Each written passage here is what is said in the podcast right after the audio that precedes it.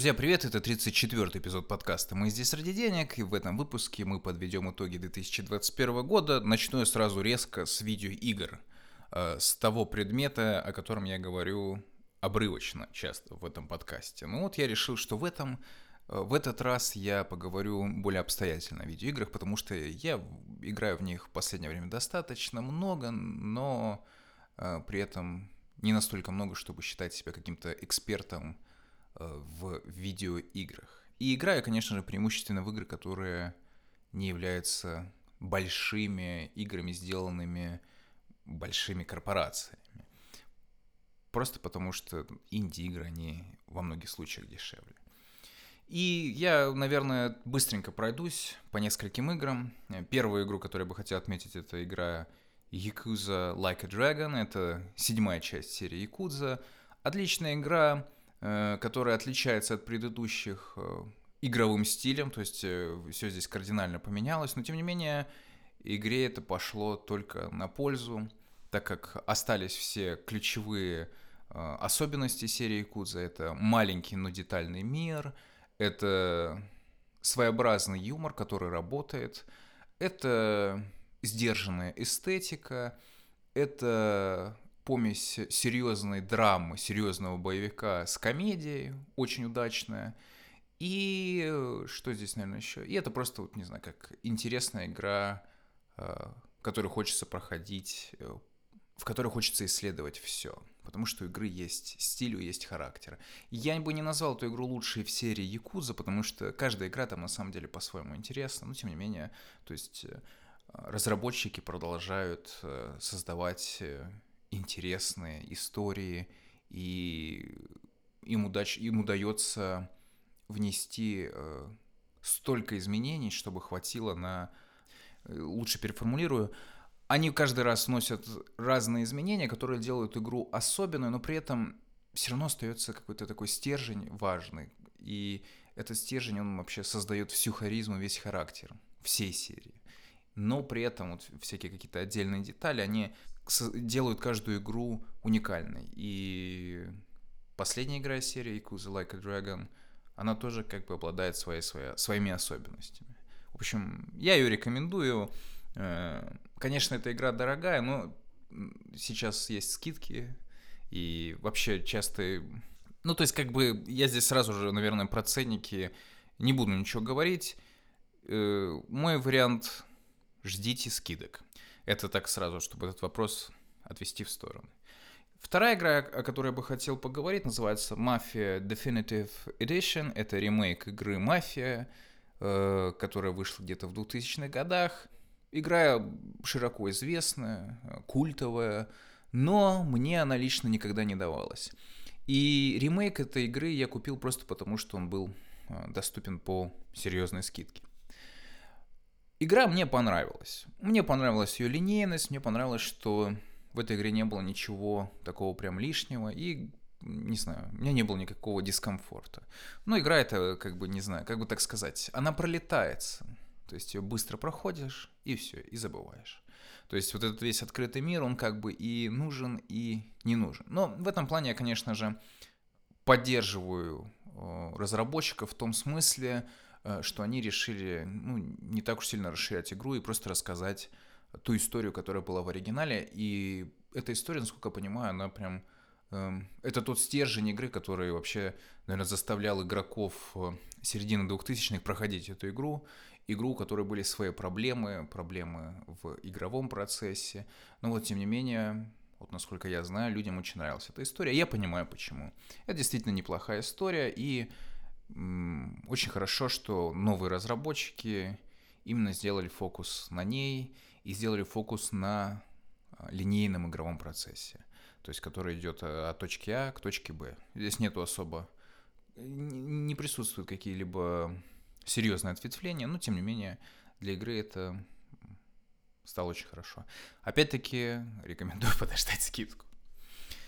Третья игра, о которой я поговорю, называется Subnautica Below Zero. Это продолжение игры Subnautica, и это игра на выживание. То есть это интересная игра, в которой, где вы, если рассказывать концепцию, она очень проста. Вы оказываетесь э, в, на какой-то непонятной планете, которая, по сути, своей по большей части состоит вот из воды. И вы находитесь большую часть игрового процесса в водном пространстве, в водном мире со своими интересными животными, которые вас окружают, э, с, разными, с разного рода монстрами и так далее. То есть вы оказываетесь один, у вас есть разного рода инструменты, и вот вы пытаетесь как-то разобраться во всем. И эта игра очень красивая, потому что разработчикам удалось показать э, прекрасный водный мир.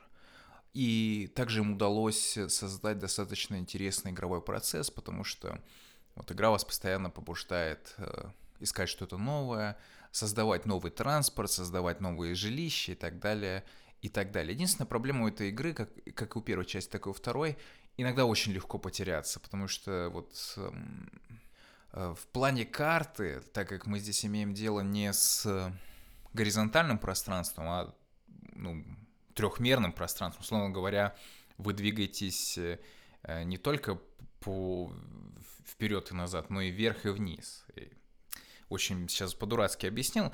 Э, в общем, проблема в том, что вот для такого пространства очень сложно создать адекватную карту.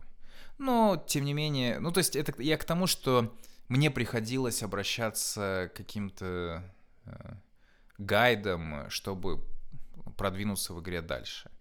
Э, но, тем не менее, вообще в целом процесс игровой, он очень-очень интересный и захватывающий. Поэтому эту игру я тоже всячески рекомендую.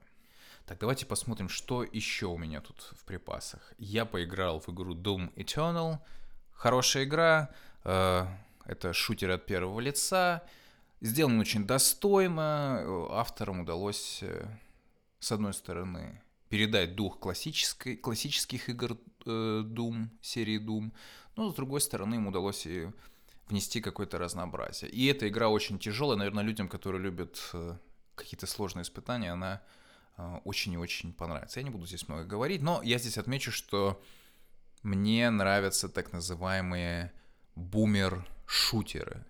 Э, что это такое? Это новые э, игры от первого лица.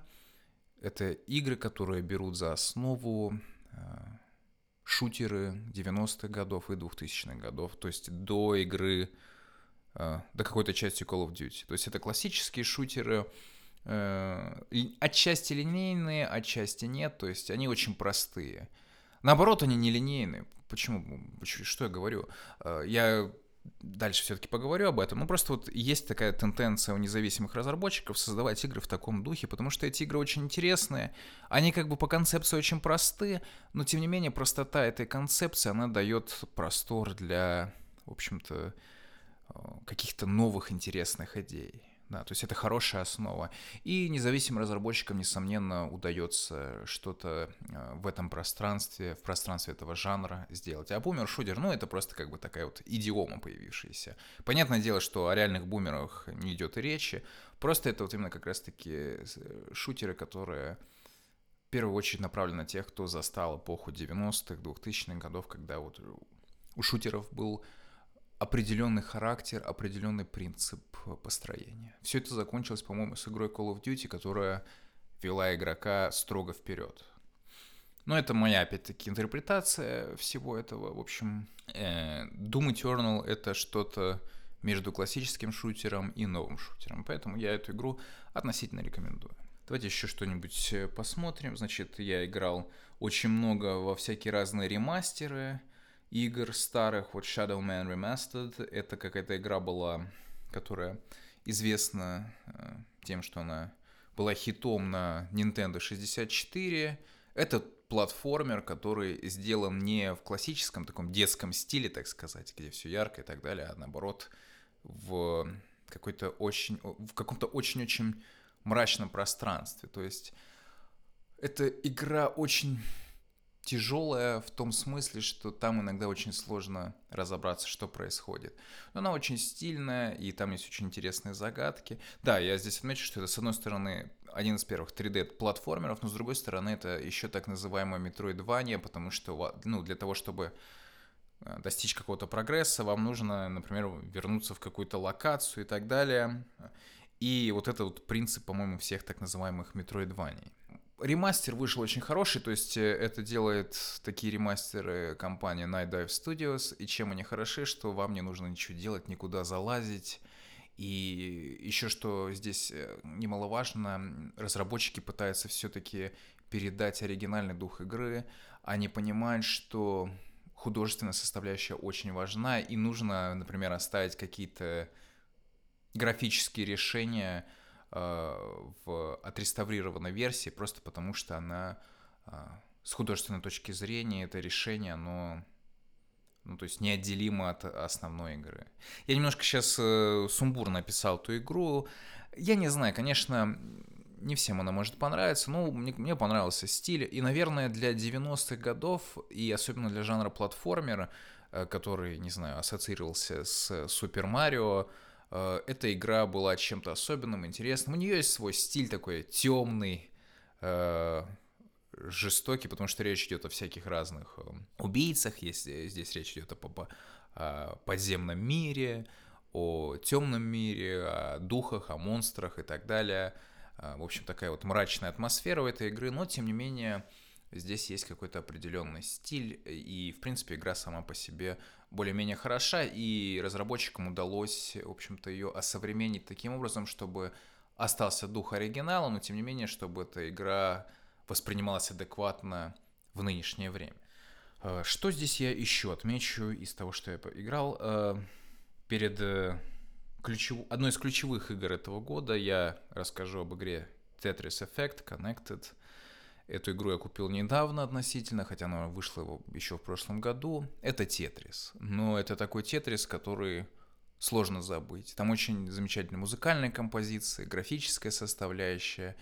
И, в общем-то, я так понимаю, что и с точки зрения игровой, игрового, с точки зрения игрового процесса там тоже все замечательно. Я очень плох в этой игре, потому что она, э, с одной стороны, как бы доступна всем, но если ты хочешь быть э, не знаю, профессионалом в этой игре, то нужно, нужно очень-очень потеть. Но это был интересный опыт, потому что и визуальная составляющая, и, и музыкальная составляющая, они, конечно же, захватывают. И поэтому такая простая игра, не знаю, отняла у меня долгие часы жизни. Я забыл, как... Э, в общем, автор, который создал эту версию Тетриса, он известен достаточно давно, и он известен как раз такими играми, которые с одной стороны, это головоломки, а с другой стороны, это еще и аудиовизуальный опыт, особенный и уникальный. И, в общем-то, этот Тетрис, он, в принципе, вполне себе в духе этого автора. И теперь я уже, как говорил, перехожу, наверное, к одной из главных игр, которая мне, наверное, понравилась больше всего. Это, конечно же, э, тактический, можно сказать, шутер под названием Cruelty Squad, которому я даже посвятил отдельный выпуск. Еще раз я повторю, что это очень-очень уникальная... Нет, наверное, не так я скажу. Это хорошая игра с разных точек зрения. Во-первых, это очень интересное аудиовизуальное высказывание, э, это интересное политическое высказывание. У этой игры есть собственный стиль, собственный характер. И да, конечно, для человека, который вообще ничего не знает об этой игре, она может показаться э, ну, не знаю, какой-то, как бы так сказать, фальшивой, что эта игра — это просто какая-то шутка, э, как говорят в Твиттере, щитпост, да. Но если мы, собственно, перейдем непосредственно к игровому процессу, то мы поймем, что, помимо всего прочего, это, в принципе, интересная игра. То есть в нее интересно играть, у нее интересные механики. И как э, шутер от, тактический шутер от первого лица, она работает прекрасно. Конечно, здесь очень много нетипичных моментов, вроде перезарядки оружия э, и прочее, э, с одной стороны, но с другой стороны, как бы, это, в принципе, игра, которую достаточно легко освоить. Э, я не знаю, не могу сказать ничего конкретного по поводу баланса, но в принципе эта игра проходимая и в принципе э, нет никаких каких-либо проблем. Хотя, казалось бы, то есть игра выглядит так, э, словно это просто ворох проблем. Но это не так. То есть это замечательный игровой опыт, и я рекомендую его всем. Опять-таки нужно отдельно отметить и звуковую составляющую. Музыкальное сопровождение здесь просто замечательное, на мой взгляд, в духе жанра Vaporwave. Но, но в то, в то, в то же время это что-то оригинальное, это как бы, я уже, наверное, это проговаривал, когда проводил дискуссию о музыке, то есть, с одной стороны, это Vaporwave, а с другой стороны, это оригинальные композиции, по-своему интересные, и это композиции, которым не нужен контекст жанра Vaporwave, который, не знаю, то есть, опять-таки, он очень-очень, эм, для, для жанра Vaporwave очень важна вот эта вот э, внемузыкальная составляющая, что вот это отсылка э, к таким-то явлениям в культуре, в рекламе и так далее. Здесь же, в общем-то, ситуация такая двоякая. То есть, и это самое замечательное. То есть все здесь а, составляющие этой игры, они работают сами по себе, и это прекрасно. И я рекомендую эту игру тем, ну, вообще, кого интересует нестандартное решение в видеоиграх. Итак, про Cruelty Squad я уже сказал.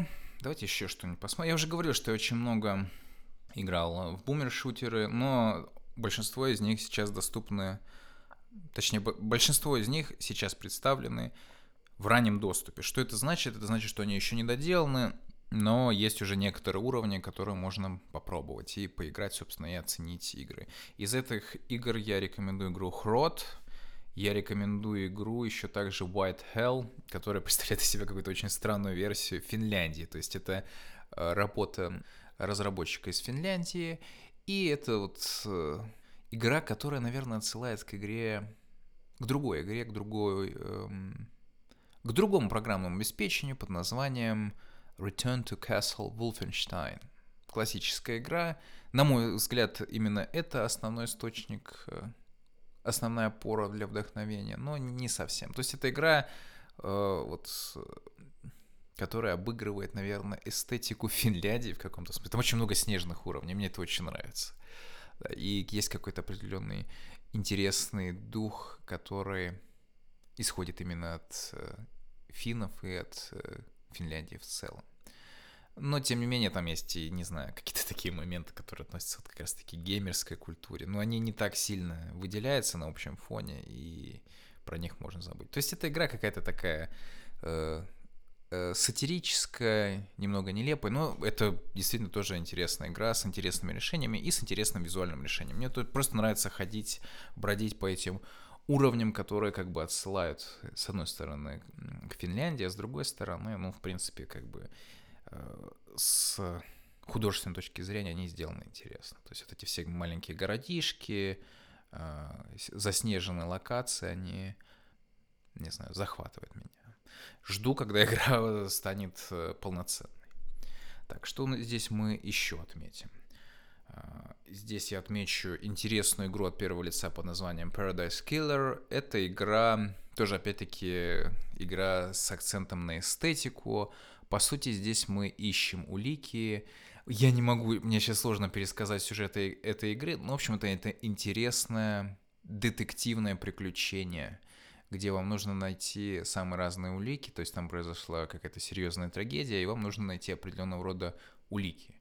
И это вы делаете как? Вы бродите по закрытому острову и пытаетесь, в общем-то, как-то все проанализировать, э, решать какие-то загадки, общаетесь вы там с разными персонажами, у вас есть собственный дневник, есть там собственная система, которая учитывает какие-то заметки, и, в общем-то, вы потом пытаетесь все соединить и, соответственно, какое-то принять определенного рода решение.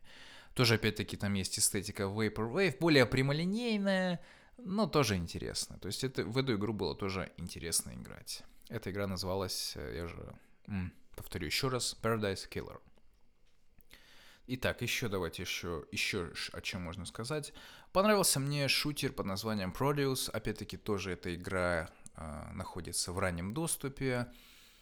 Э, Еще она не до конца сделана, но там уже столько много уровней, э, что уже сейчас кажется, что это полноценная игра, у которой, не знаю, так много уровней, опять-таки, отмечу еще раз, что, не знаю, некоторые игры могут позавидовать.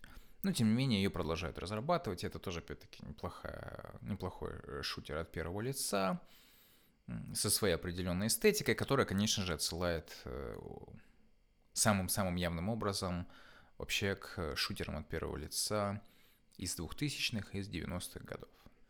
И еще я, наверное, здесь отдельно отмечу, говорим тут про игры, отмечу я игры Sable, да, пока не забыл. Это тоже приключенческая игра третьего лица. Наверное, я от нее с одной стороны ожидал большего, но с другой стороны она в том числе превзошла мои ожидания. То есть, что я знал об этой игре до, до момента ее выхода? Я знаю, что это игра, которая в графическом плане отсылает к работам Мёбиуса. Это французский художник, э, который преимущественно работал в индустрии комиксов, и его работы оказали большое влияние на поп-культуру в целом. Насколько я помню, его эстетика была референсом для Джорджа Лукаса, когда тот э, создавал концепцию фильма «Звездные войны», эпизод 4. И это, наверное, главная особенная черта вот именно игры Sable. Но, тем не менее, и, то есть, почему у меня был определенный рода скепсис? Потому что это независимая игра, и все материалы, которые публиковались до выхода, они вызывали определенного рода сомнения, потому что ну, показывались какие-то одни определенные локации. Я думал, что вот, вот открытый мир есть, и, наверное, там ничего не будет.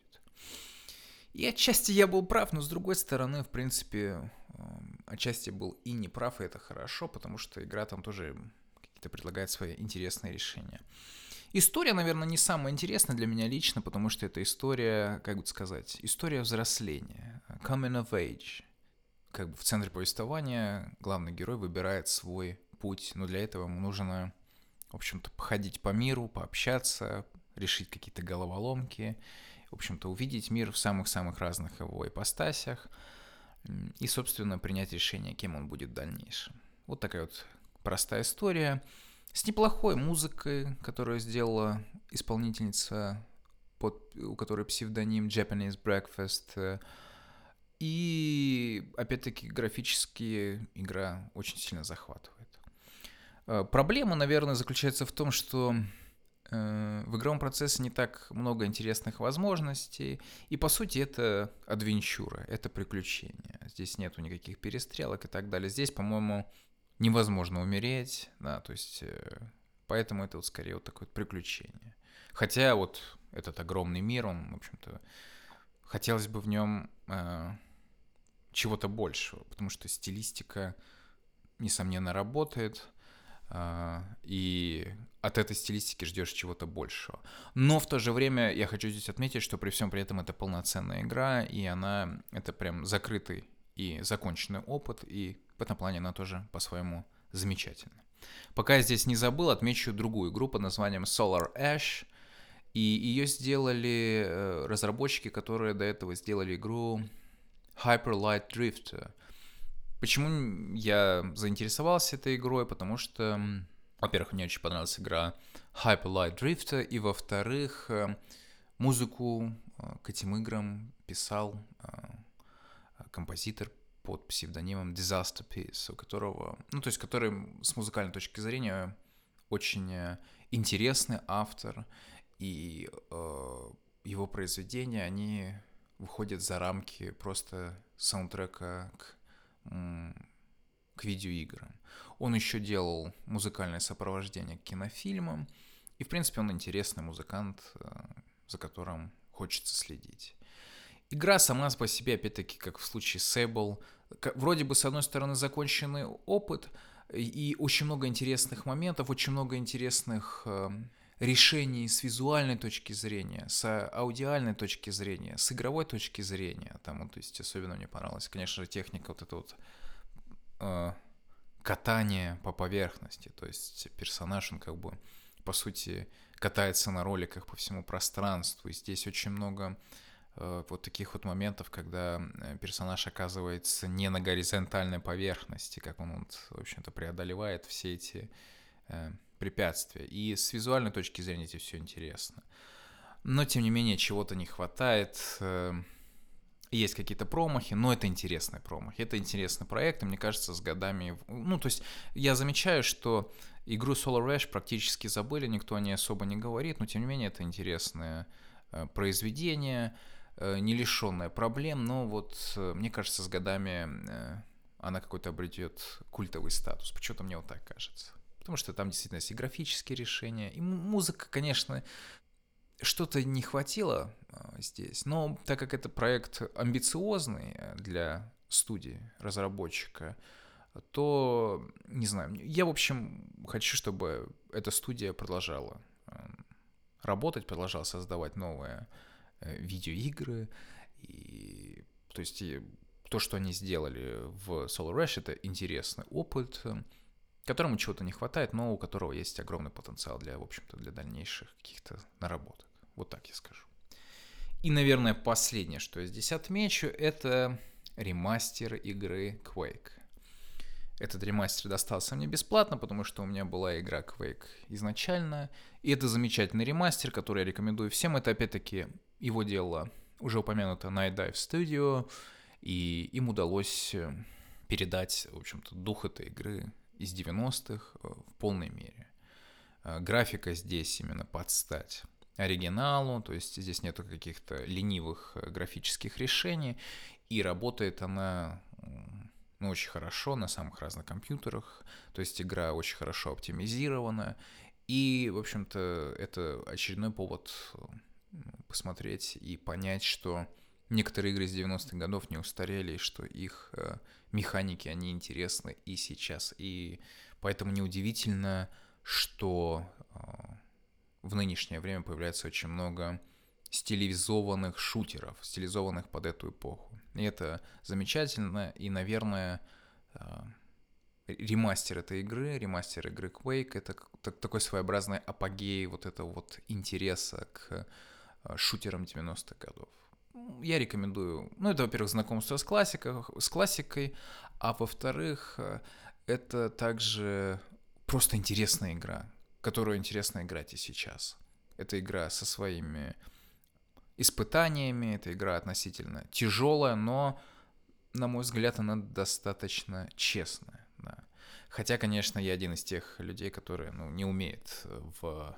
Э, в общем-то, не я игрок, и, э, общем-то, не люблю особо напрягаться в видеоиграх, но, тем не менее, здесь вот э, именно вот челлендж, так называемый, то есть какая-то вот э, соревновательная составляющая, она достаточно честная и интересная. В общем, рекомендую. Опять-таки, все это можно взять, наверное, по скидкам и так далее. Если вам нравятся видеоигры. Мне они нравятся, но не настолько, чтобы быть прям, не знаю, сфокусированным на этой части медиакультуры. Но, тем не менее, я не считаю чем-то зазорным. То есть видеоигры — это часть не знаю, моей жизни. Здесь я сразу же отмечу, что Владимир Сорокин где-то говорил, что квейк проходил. Это опять-таки тоже связь. В общем, это просто уже часть медиакультуры, с которой нужно смириться, в которой есть свои проблемы. То есть здесь мы отметим, отметим, что большие корпорации, у них, в общем-то, проблемы, как и у других больших корпораций, не связанных с видеоиграми неуважение к работникам, вот это так называемая кранч-культура, когда от разработчиков просят работать целые сутки в буквальном смысле, э, культура, в которой распространено насилие по отношению к женщинам, неуважение к женщинам. Э, все это характерно для вот этой всей корпоративной структуры э, проблематика. То есть все эти проблемы, которые связаны с корпоративной культурой. И они просто ужасные, нужно действительно что-то делать, и нужно образовывать профсоюзы и так далее. Э, и все это характерно для этой медиаиндустрии, которая, наверное, сейчас самая большая медиаиндустрия, и игнорировать ее, ну, просто было бы, э, ну, каким-то упущением. Это часть нашей современной культуры со своими проблемами, но и со своими интересными решениями, которых нет в других э, медиа, которых нет в кинофильмах, которых нет в музыке, которых нет э, в книгах. То есть э, это какая-то отдельная составляющая.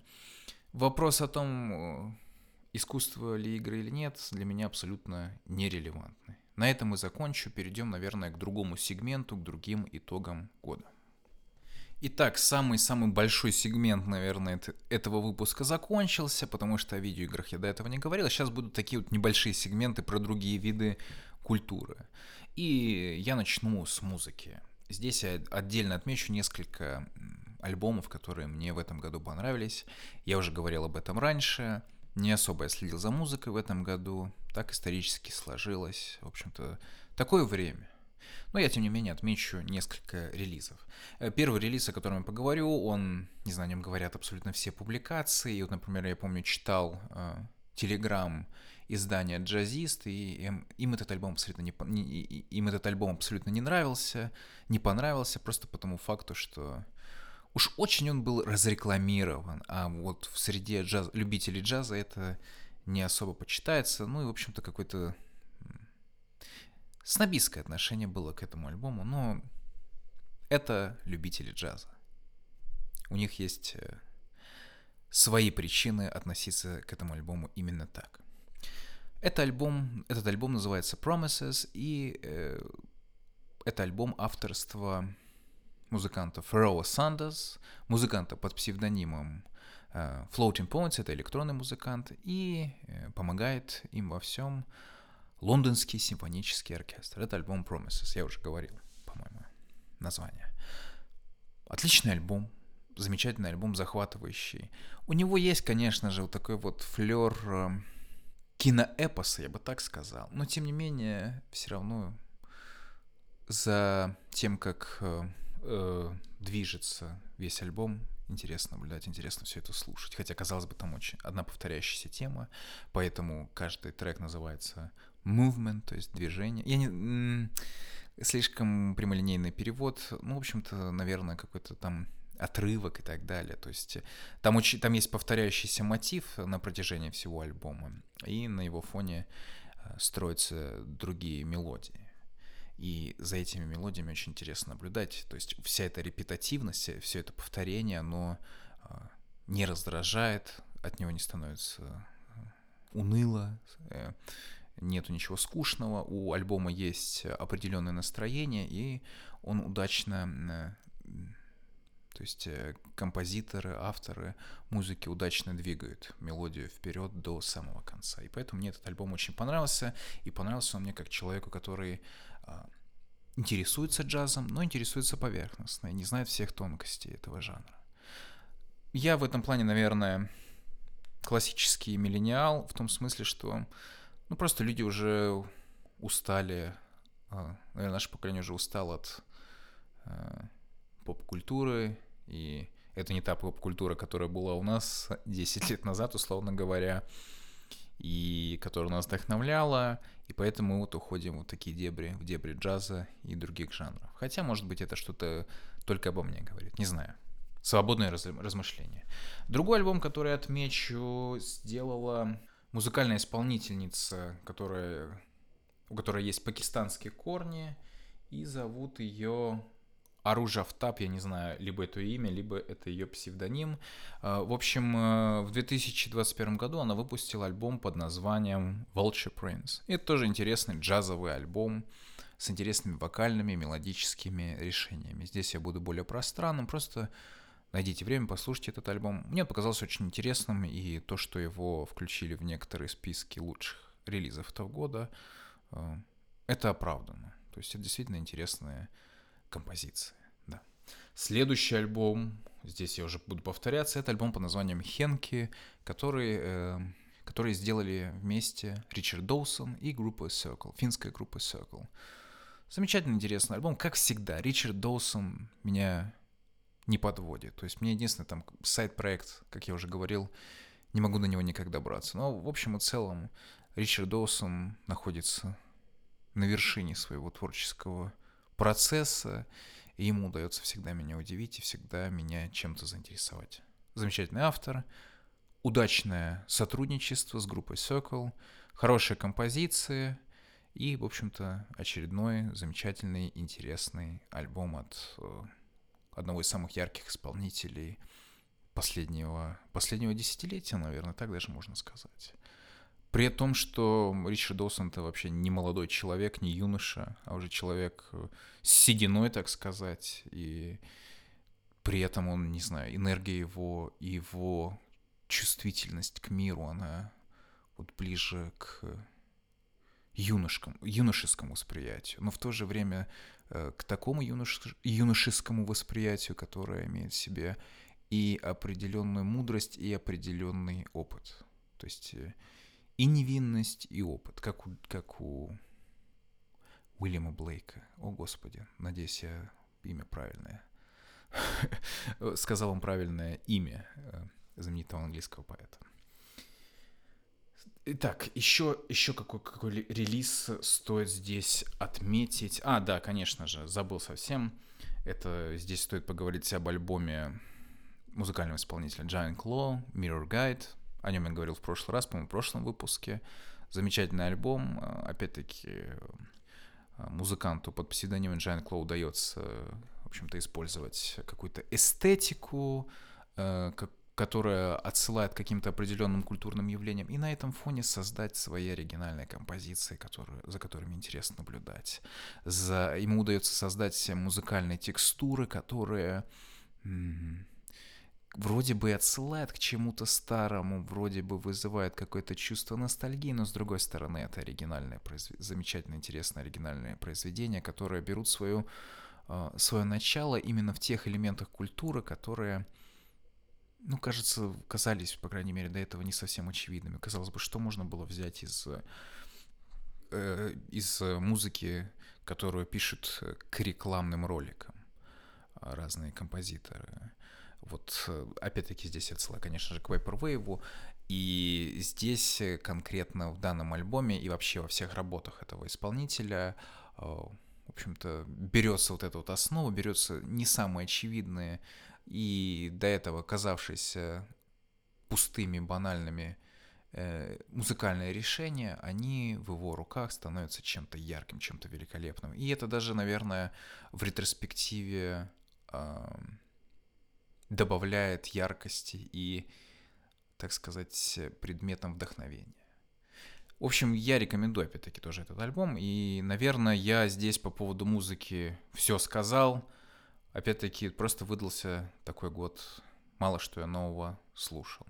Я уже, наверное, упоминал в прошлый раз какие-то разные компиляции, но это не совсем честно, потому что... А, ну, не совсем честно было бы их упоминать в сегодняшнем выпуске, потому что, по сути, это сборники каких-то э, старых музыкальных произведений. На этом по поводу музыки, на этом по поводу музыки, музыкальных релизов 2021 года у меня, наверное, все. Итак, теперь я перехожу к кинофильмам, и здесь мне сказать особо нечего в плане фильмов, которые вышли в 2021 году. Я только смотрел парочку документальных фильмов, и лучше всего, больше всего мне понравились фильмы документальные о группе The Velvet Underground и о фестивале Woodstock 99. Но это не гениальный документальный фильм, это просто хорошие фильмы. Э, а разочаровал меня в 2021 году фильм о группе Sparks, который мне показался достаточно унылым. И на этом э, история о, о фильмах 2021 года заканчивается просто потому, что я ничего другого не смотрел. Было у меня желание посмотреть новую «Матрицу», но я себя переборол и отказался от этой идеи просто потому, что но я понимаю, что, несмотря на то, что мне в детстве фильм «Матрица» нравился, я понимаю, что сейчас все, все совсем иначе, и это, это уловка, это обман для меня. Знаете, вот я вспоминаю здесь историю, как я пошел на седьмой эпизод «Звездных войн», и я думал, что это неплохой фильм, где-то пару дней. А потом я понял, что меня обманули и мне продали ремейк четвертого эпизода Звездных войн, то есть самый первый фильм, по сути. То есть на этом у меня, к сожалению, все э, по поводу 2021 года. Если говорить о каких-то личных впечатлениях, то есть конкретно о фильмах, э, которые... Э, ну, то есть я посмотрел в 2021 году, которые мне очень понравились, э, то здесь я отмечу э, фильм э, Opening Night Джона Касаветиса. Ну, я, в общем, хочу все фильмы Касаветиса посмотреть, я уже близок к этому замечательный режиссер, практически никогда меня не разочаровывает, и всегда за ним наблюдать интересно. Всем рекомендую посмотреть какие-нибудь классические фильмы Джона Касаветиса. Также здесь я отмечу фильм «Ичи убийца», э, котором я, о котором мы должны были поговорить э, с Иваном из группы «Жарок», но у нас не сложилось. Это тоже интересный, замечательный фильм. Это интересное высказывание о мужчинах, о мускулинности, о патриархате и прочем, на мой взгляд. Вот. Ну и с визуальной точки зрения это тоже невероятный фильм. Жестокий, немного вульгарный, абсолютно бескомпромиссный, но тем не менее интересный. Да, то есть э, все это подано очень, очень хорошо и удачное решение. И я бы вот, как в случае, например, вот э, Дэвид Кроненберг, у него есть фильм э, History of Violence, который основан на комиксе, и я бы никогда в жизни не сказал, что этот фильм ос- основывается на комиксе, так и в случае с фильмом и Ичи Убийца. Вот этот фильм основан на манге, но тоже, по сути, на комиксе. И я бы тоже никогда бы не сказал, что этот фильм основывается на таком медиа формате. Э, что здесь я еще отмечу э, сразу? Э, да, здесь я упоминал документалку о группе Brainiac, неплохая документалка. Bowling for Columbine тоже интересный документальный фильм. Industrial Accident, опять-таки, тоже интересная вещь. Э, на, ми- на меня оказал большое влияние, на меня оказал большое влияние фильм Вернера Херцога э, «Человек Гризли», и это повод э, в следующем году посмотреть другие произведения Вернера Херцога, автора, который мне не совсем известен. Что здесь я здесь еще отмечу отдельно? Можно к сериалам перейти, в принципе. Вот «Наследники», хороший сериал, но я здесь вам ничего нового не скажу, потому что этот сериал хвалят абсолютно все сейчас. Мне понравился сериал «Бумажный дом» испанский про ограбление банков, э, который закончился в этом году. Но это такое немножко постыдное удовольствие. Это невероятный триллер с абсолютно абсурдными, не знаю, какими-то сюжетными поворотами.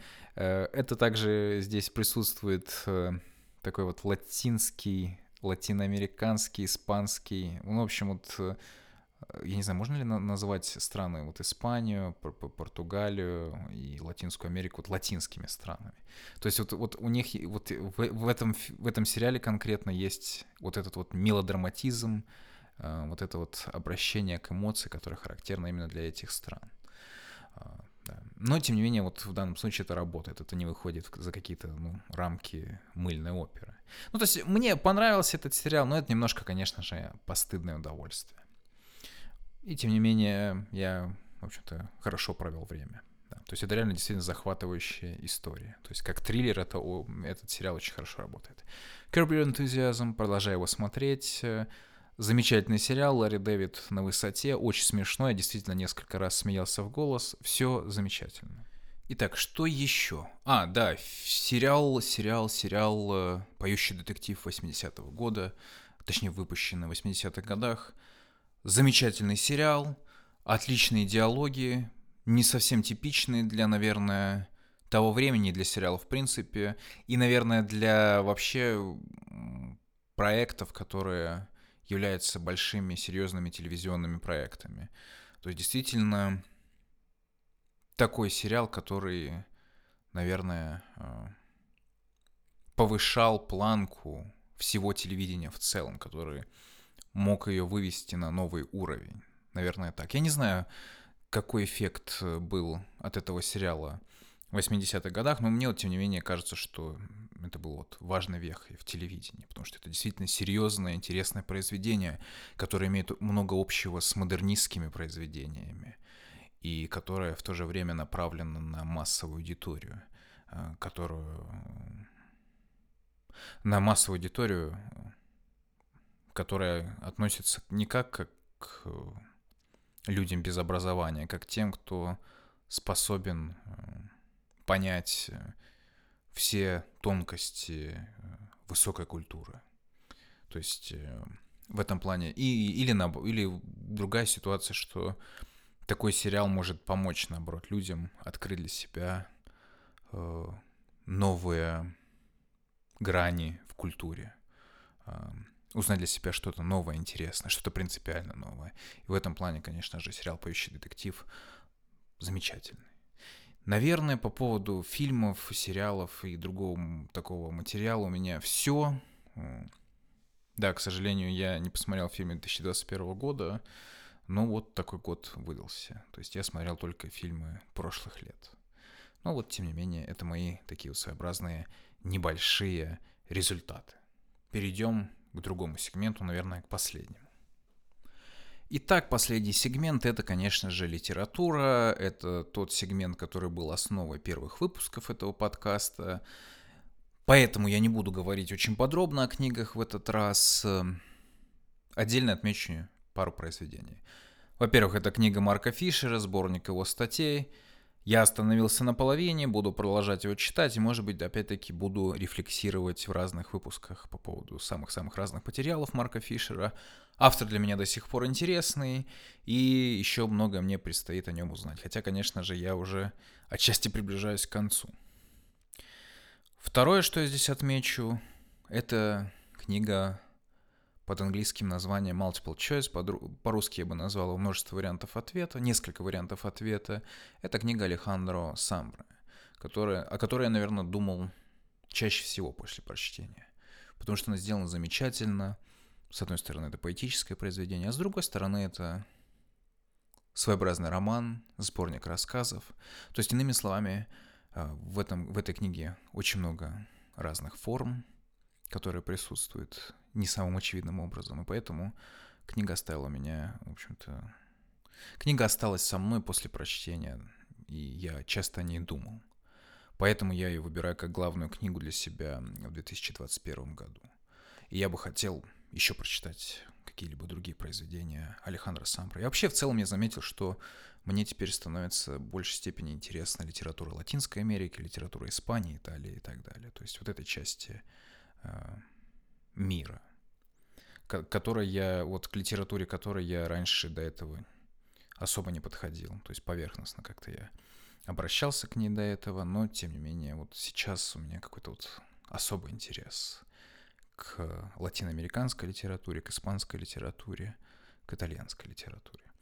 Наверное, это продолжится, а может быть, в следующем году все будет совершенно иначе. Но в любом случае, я бы хотел, чтобы когда-нибудь Алехандро Самбра добрался до нас, и были бы доступны его произведения на русском языке. Я надеюсь, что в скором времени я у него еще что-нибудь прочитаю. То есть для меня это, наверное, главный автор 2021 года. И по поводу литературы у меня все. Итоги года закончились, и я, наверное, подведу итог э, самому подкасту. Так как он уже существует год, и, конечно же, были свои проблемы. Я понимаю, что я начал а, этот подкаст в условиях, когда имеет место быть перенасыщенность э, культурного материала. И поэтому понятно, что ну, как-то выбиться из, из общего ряда, как-то выделиться на этом фоне очень сложно. И в этом во многом, конечно же, отчасти моя вина, что я недостаточно э, хорошо рекламировал свой подкаст. И, в общем-то, перешел к тому режиму, что я просто каждую неделю, в общем-то, как, э, как по расписанию делаю подкаст. Это была моя первоначальная цель. Надеюсь, в следующем году мне удастся как-то выйти немножко из зоны комфорта еще больше и попытаться, не знаю, найти что-то новое, предложить вам что-то новое. Э, к сожалению, я в этом году так и не услышал э, такой прям серьезной критики в адрес подкаста, хотя мне этого бы очень хотелось, но это нормальное, нормальное явление, опять-таки, потому что я подкаст построил таким образом, э, что Пока что сложно-сложно как-то найти даже, даже ненавистников. Это нормально. А, и опять-таки это отчасти во многом я виноват, как человек, который не совсем понимает общие тенденции в современном медиапространстве. Но, с другой стороны, мне кажется, мой подкаст интересен тем, что я предлагаю свою точку зрения и, в общем-то, не иду на компромисс с современностью и стараюсь э, делать такой материал, который, который мне хочется рассказать, а не который обусловлен современными тенденциями. Э, я надеюсь, что у подкаста появится больше слушателей в следующем году, что все станет лучше, и что я сам стану лучше и стану более ответственнее подходить к созданию выпусков, и что у меня получится избавиться от множества речевых проблем в своем аппарате, и что у меня получится даже, может быть, что-то писать наперед. И, может быть, у меня даже получится наконец-то сделать видео в рамках э, этого проекта. Здесь я, наверное, отдельно поблагодарю Александра Мазниченко, который меня всегда поддерживал э, на протяжении всего этого года и который всегда, наверное, слушал мои подкасты. За это ему отдельное спасибо. Это для меня очень важно. Также я здесь э, хочу сказать спасибо Алексею Порову, который тоже поддерживал меня и поддерживает, и, в общем-то, часто откликается на э, мои подкасты. Э, то есть э, я часто от него слышу слова поддержки, ему тоже за это спасибо. Спасибо Ване э, Сердюку из группы Жаро, который один раз э, поучаствовал в подкасте. И спасибо моей маме, которая тоже меня поддерживает в этом начинании. Э, да, то есть э, тут тоже стоит поблагодарить, потому что ну, мама действительно оказала мне большую поддержку. Ей за это спасибо. В общем, надеюсь, что в следующем году получится развить подкасты, что я не буду унывать и не заброшу это дело. Признаюсь честно, пару раз хотелось все это оставить, но потом я вспоминал, что у меня очень дорогое оборудование, которое я купил для этого дела. И надо продолжать. Я надеюсь, у меня все получится. Я надеюсь, что у вас все получится. Спасибо вам большое за то, что вы слушали меня, за то, что вы слушаете меня, за то, что вы меня э, самым разным образом поддерживаете. Спасибо, спасибо, спасибо. Хорошего Нового года. Надеюсь, что этот выпуск выйдет до 31 декабря, что я успею его сделать, но я не совсем уверен. Ну, в любом случае, итоги года, как бы их можно и подвести уже в следующем году. Это не самое страшное. Еще раз спасибо. Это был 34-й эпизод подкаста «Мы здесь ради денег». Напишите, что в данном выпуске вам понравилось, а что нет. И по возможности поделитесь им в соцсетях. Это очень поможет подкасту. Слушайте, читайте, смотрите то, что вам нравится. Спасибо за прослушивание.